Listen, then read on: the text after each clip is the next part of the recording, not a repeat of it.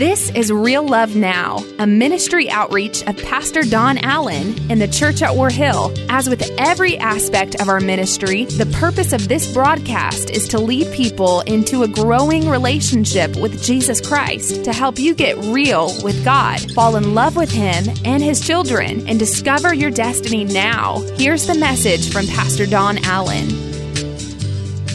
For example, let me just hear some miracles. Let me let me hear some miracles that maybe maybe uh, uh, somebody over here just what's a miracle in the Bible? Water into wine. All three services. Almost one of the first thing, water into wine. All right.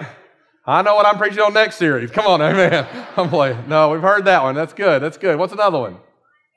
Lion's Den. That one's been the last two services. What's another one? What'd you say? Woo, virgin birth. The blinded eyes open.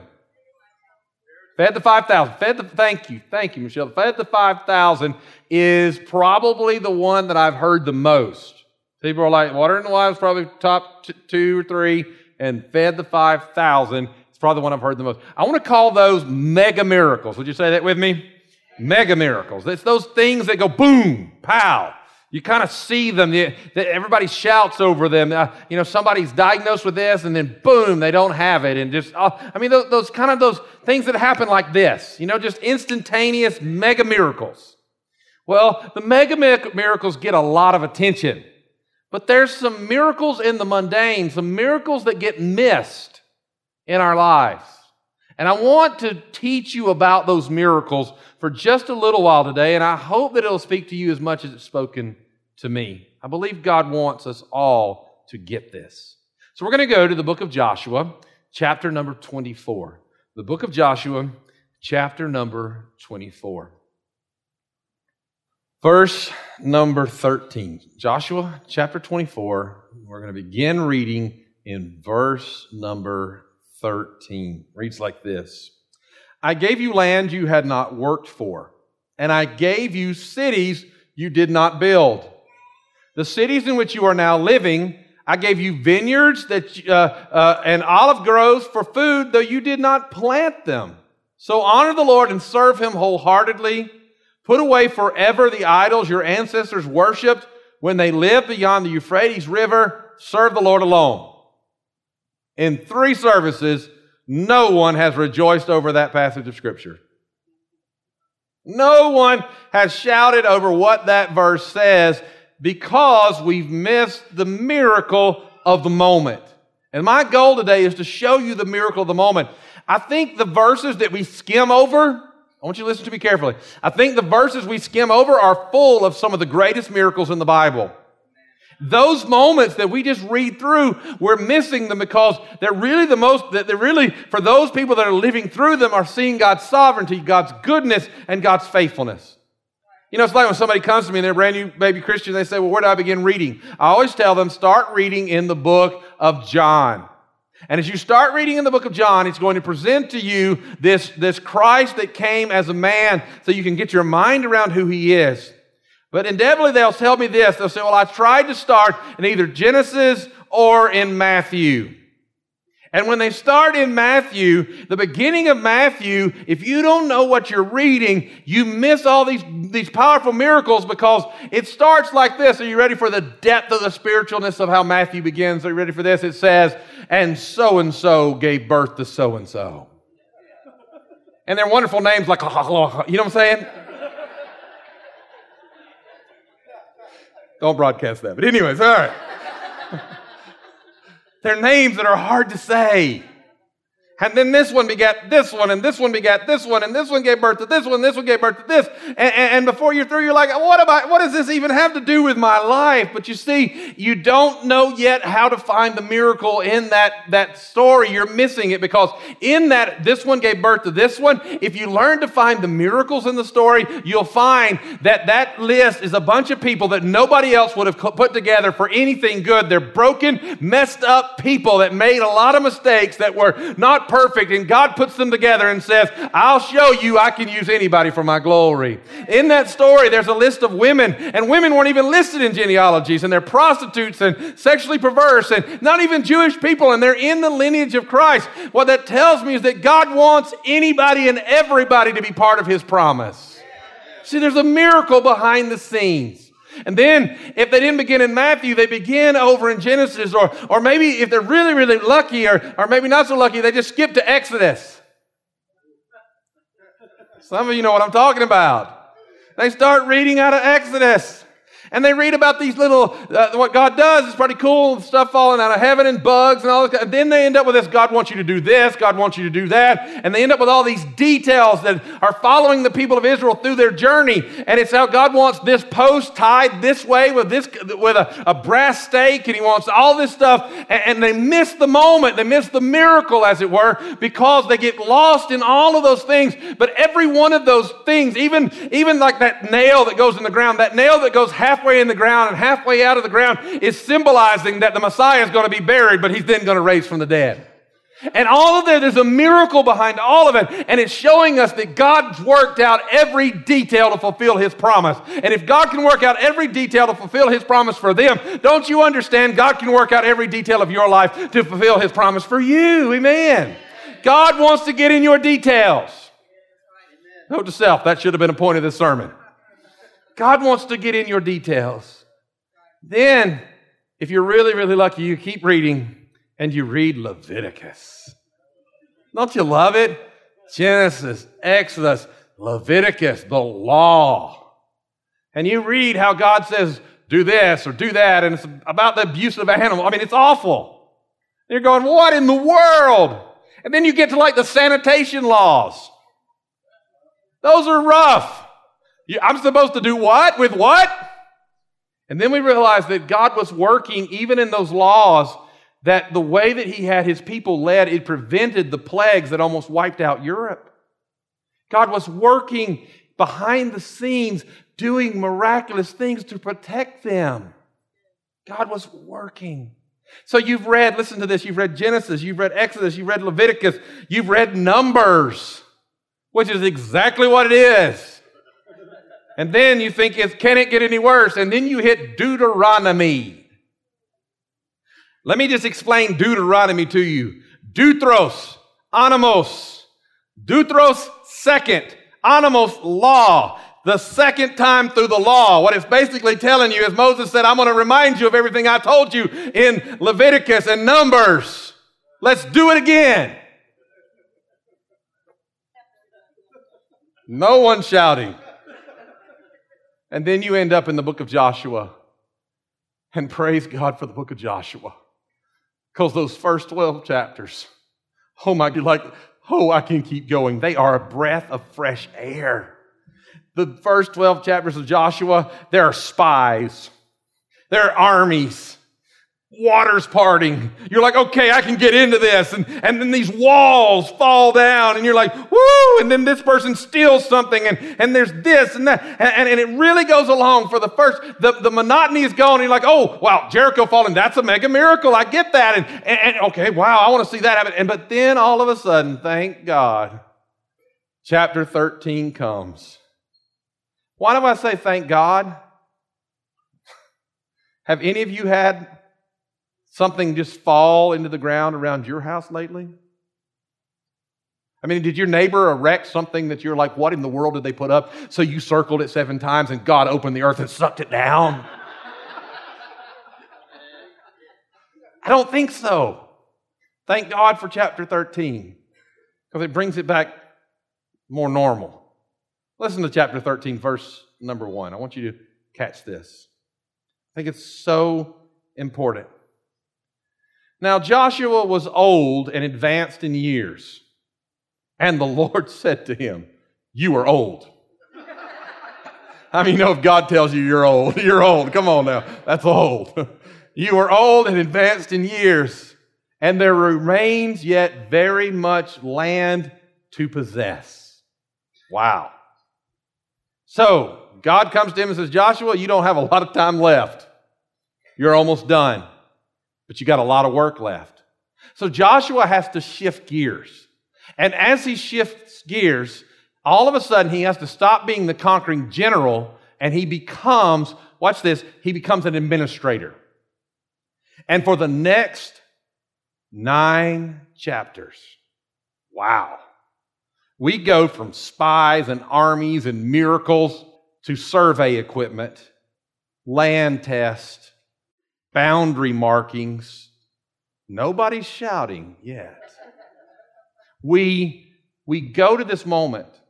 Now you're going, Pastor Don, what does this have to do with my life? I want you to get this.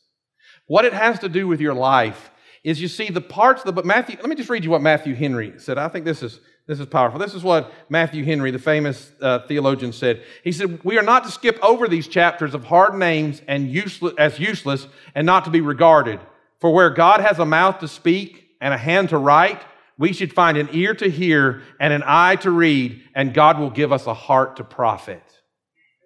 Because I want you to understand the part that we find the most boring is actually the most exciting for the people who were living the story.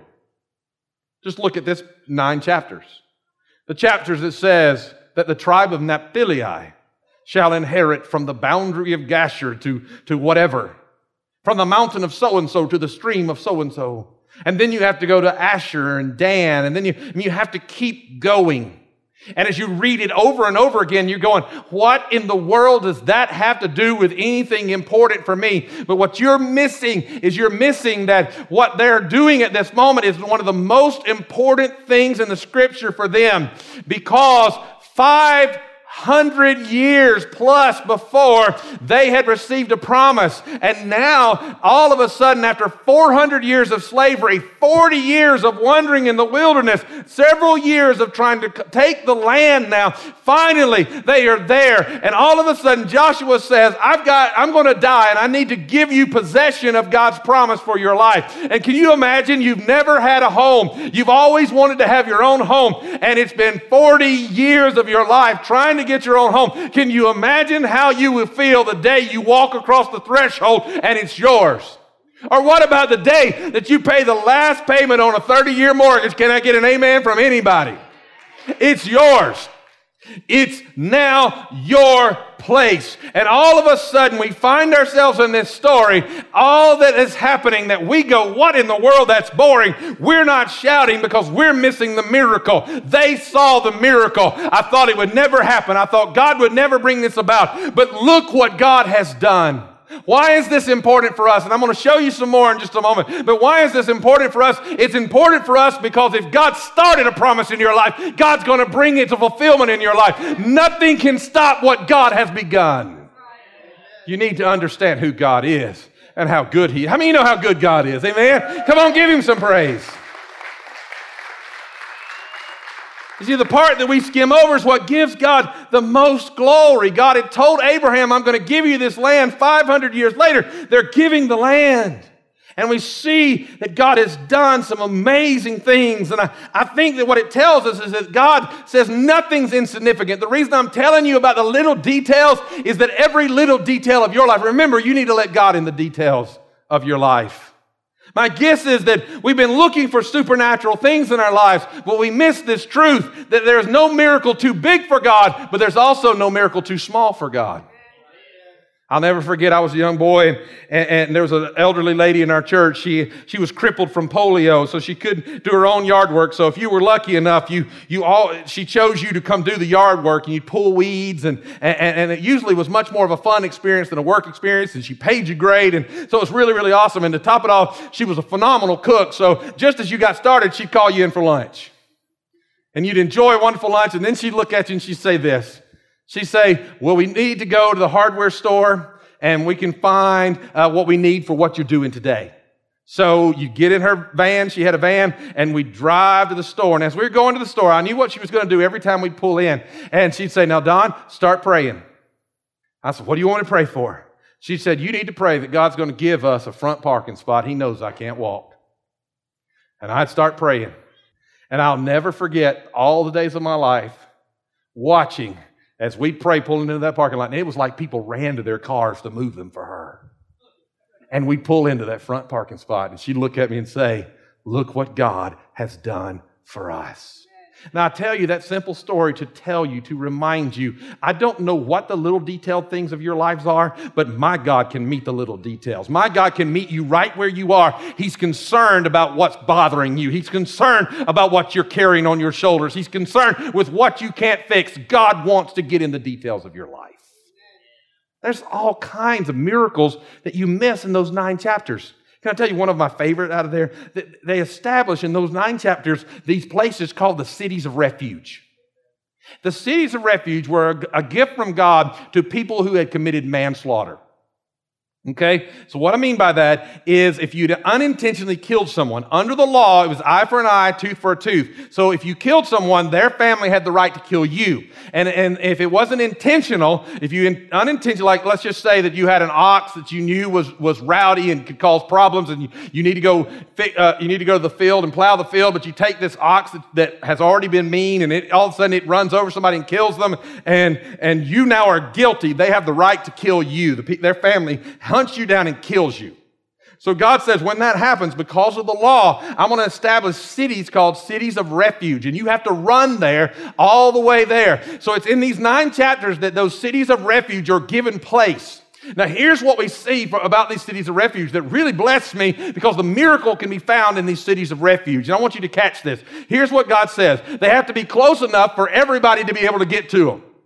And not only do they have to be close enough, but when there's a crossroads, anywhere there's a crossroads in the land, you have to put up a sign that tells you how to get to the city of refuge. And the road that leads to the city of refuge has to be clear. It has to be clean. It has to be the best kept road in the area because I'm going to put this city of refuge there for those who need a place to run to because they're guilty of something they can't take care of on their own.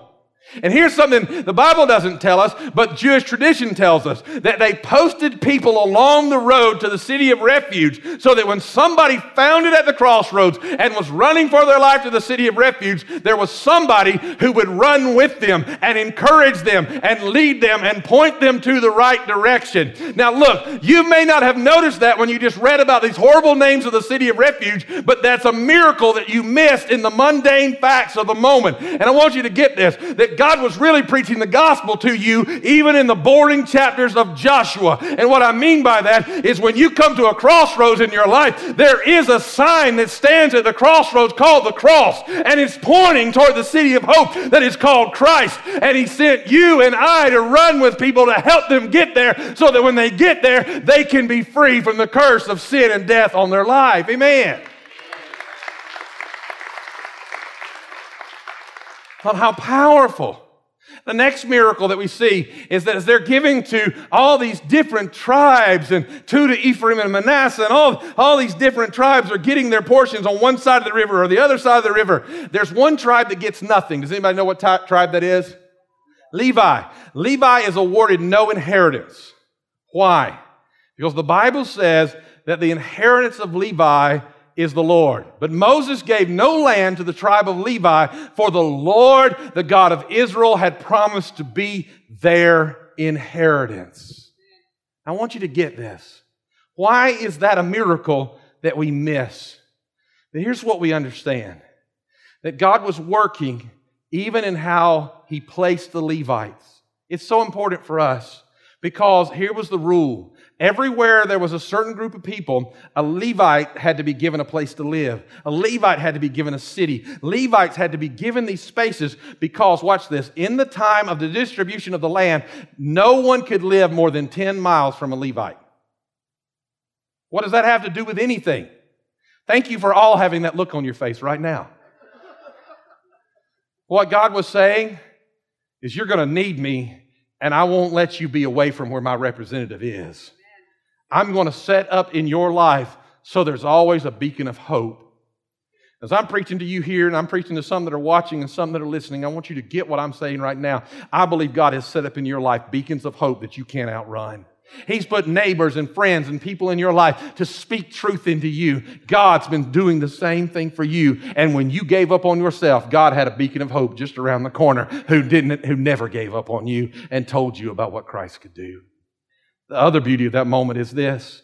Not only did they not inherit land for themselves, but the Bible says that they had an inheritance of the Lord. And what that means is they were the only ones able to go into the holy place with God.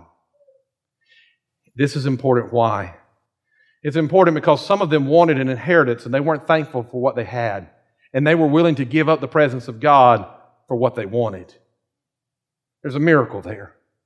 Never trade God for what you can achieve and accomplish in this world. The greatest treasure you have is the Spirit of God in your lives.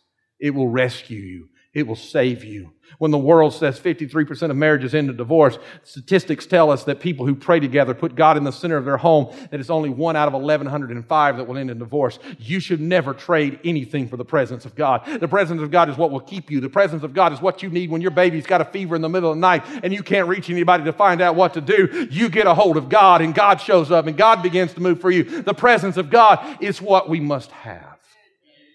Let me hurry and give you this quickly. The next miracle that I saw there was what happened for Joshua himself. And Joshua was very particular about this. God said, I'm going to give you your own city, your own lands. And Joshua marked those all down with monuments and pillars on, on corners. And he marked his territory. Why? Why did he make a marking, a memory? He wrote it down. Why did he do that? Because he wanted his, his descendants to be able to know what God had done. It's important for you, and I'm going to show you in just a moment to keep a remembrance of what God has done. To never forget what you felt when God saved you. To never forget you know, when our church is facing one of the biggest advancements of our church, sometimes that can get kind of daunting. I can get, you know, a little weary of trying to figure that out and trying to see what it's going to cost and all those kind of things. And God's going to do it. And God, God's moved uh, tremendously. As a matter of fact, down at our South Campus in their building program this last week, uh, somebody walked in and said, Oh, you need your building plans, which are about $50,000. They walked in and threw them on the desk and said, There you go. Then somebody walked in and said, Oh, you need plumbing? We're just going to donate all your plumbing for you. So, so what I have to remember is that God's already working. God's already doing something. God's already moving. I understand what I'm saying? God's already in the middle of something. And I have to remember what God, sometimes I pull out my own books and read them. I know that sounds crazy, but I'll pull out my own book and go, oh, oh, I forgot about what God did right there. I forgot how when it seemed like when the crash happened and it seemed like our church wasn't going to uh, be able to uh, keep moving forward in missions the way we wanted to. We were having to scale back on every side that God spoke and, and God provided through somebody that didn't even come to church here a, a miracle that we were, it was hard work, but we were able to go and get it done and God provided for us. And I remember what God has done. Listen to me today. You need to remember what God's done in your life because when you remember what God's done, it will help you understand that you are not too far now for God to move for you again. Let me just give you this last thing and then I'll, I'll close. Here we see this.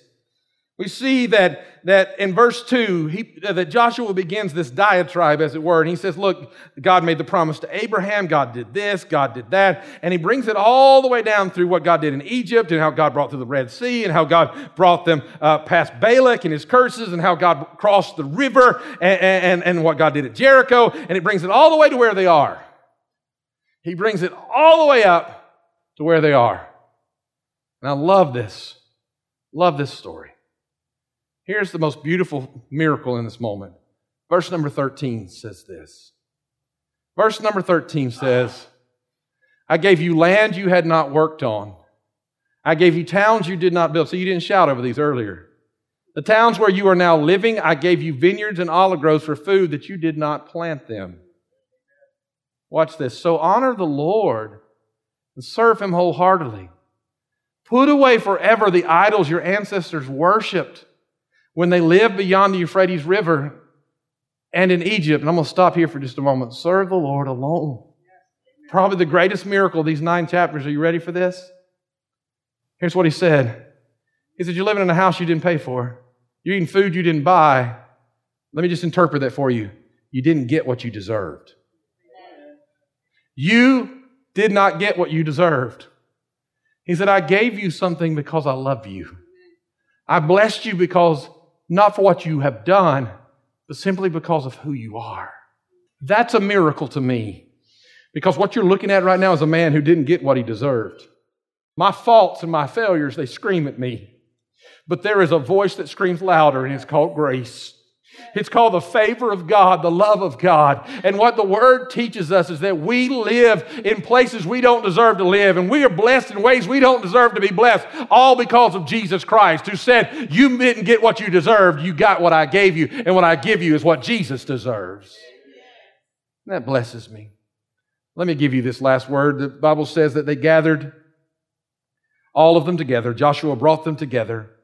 And as Joshua brought them all together, I want you to understand where it says he brought them. The Bible says that he gathered the people of Israel together into a land called Shechem. Would you say that word with me? Shechem. Now, why is this even important? This is a miracle that gets missed. You have to understand there was this man, and we see this, uh, then Joshua summoned all the tribes of Israel to Shechem, all the elders, all the leaders. What does that have to do with anything? Well, there's this guy named Abraham. He left this place called Ur. The Bible says he was looking for a city whose builder and maker was the Lord. And he arrives in this place called Shechem, interestingly enough. And in Shechem, watch this, God says, I'll give you this land. Five centuries later. Watch this. Joshua brings the people to Shechem. Let's back up a little bit. God promised it at Shechem. That was to the grandfather. To the grandson, Jacob, he came to Shechem, put away his false gods, and reestablished the covenant of what God's promise was at Shechem. 500 plus years, maybe 100 years later, and all of a sudden, 500 plus years, God brings them back to Shechem. What does that have to do with anything? God did what he said he was going to do.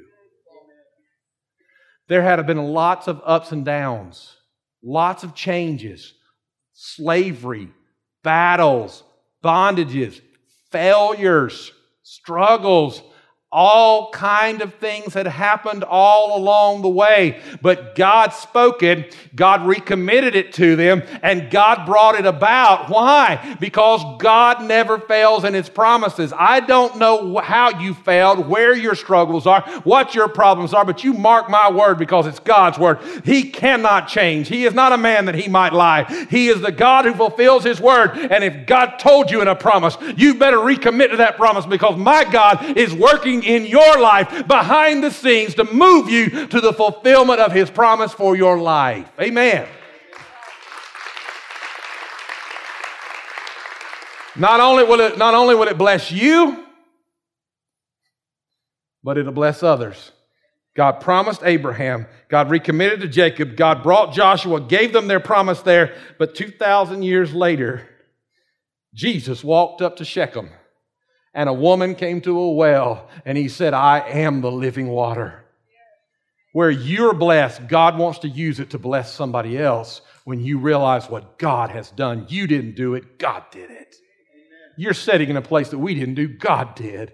God works all things for our good. Stand with me if you would today.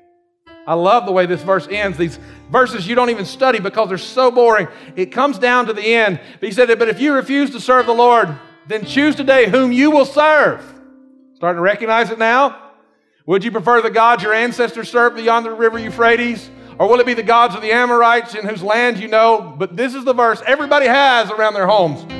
But as for me and my house, we will serve the Lord we run right into God's promises. This verse that is so powerful didn't come from a mega miracle, it came from missed miracles. And he said, You can do what you want to do, but look what all God has done. I'm going to serve the God who can do all that he's done. That's my invitation to you today. I want you to get this and I want you to understand this quickly. You remember what I told you about the city of refuge?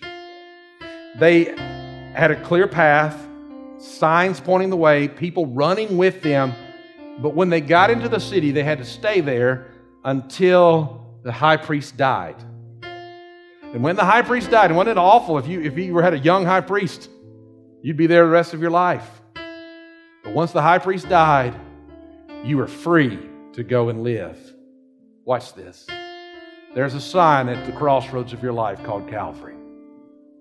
There's a road That where the Bible says that whosoever would confess the name of the Lord Jesus Christ, believe in their heart that He is Lord, and confess that God raised Him from the dead, you would be born again. That path is clear. There's a clear path. Not only is there a clear path, but we're here to run with you today. Not only are we running with you, but here's the good news the high priest has already died. So once you get there to Him, you're free. You're free to live.